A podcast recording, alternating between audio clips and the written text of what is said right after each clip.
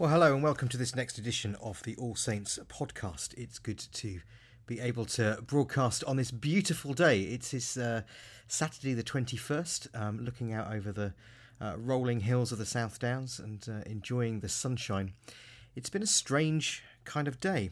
In uh, morning prayer this morning, uh, we were reading Psalm 31. I have this amazing uh, book called The Psalms Poetry on Fire, which is the Passion translation of Scripture. And Psalm 31 in there begins I trust you, Lord, to be my hiding place. Don't let me down. Later on, in verse 16, it says, Let your shining face shine on me. Let your undying love and glorious grace save me from all this gloom.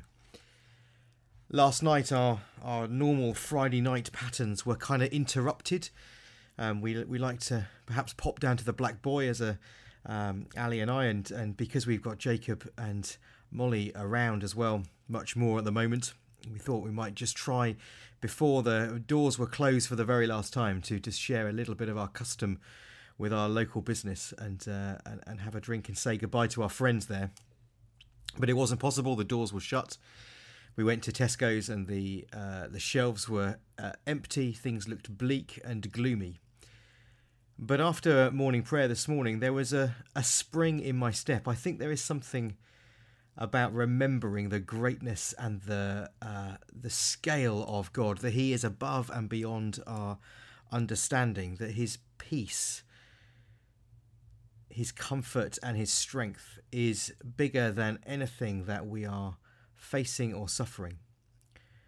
I had to pop out this morning, uh, visit my mum, and uh, deliver her Mother's Day card. And as I drove through the uh, streets to get there, popped over to, to Alton where she lives, there's plenty of people out and about, keeping a safe distance and taking care, uh, all the things that we need to do. Um, but there was people talking on the radio about finding ways to to stay fit and healthy, um, to be looking out for each other. Uh, before going to bed last night, I was reading some of the Facebook groups and the uh, local posts of, of people who are, are trying to coordinate efforts to support uh, and help one another.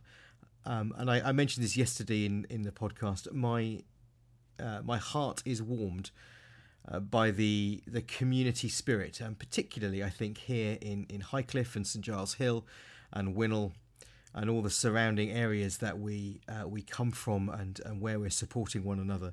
Uh, there's a great opportunity, I think, to to demonstrate what it means uh, to live in God's love and grace and to show that grace and reflect that grace and love and mercy out into our communities. So I encourage you in, in all that you do um, to continue to trust in God's unfailing love, to find those uh, areas of sal- those places of salvation, whether that's uh, digging into Scripture in in new and deeper ways, whether that's uh, saying regular patterns of prayer, whether that's joining in with some of the online things that we're doing and other social activities. Um, I just encourage you to continue to seek God, uh, to try and uh, uh, experience something of His comfort and His peace in this confusing and troubling time. And to remember that His face is shining on us. That he that we have been saved by his undying love. And that things are not as gloomy as they might seem.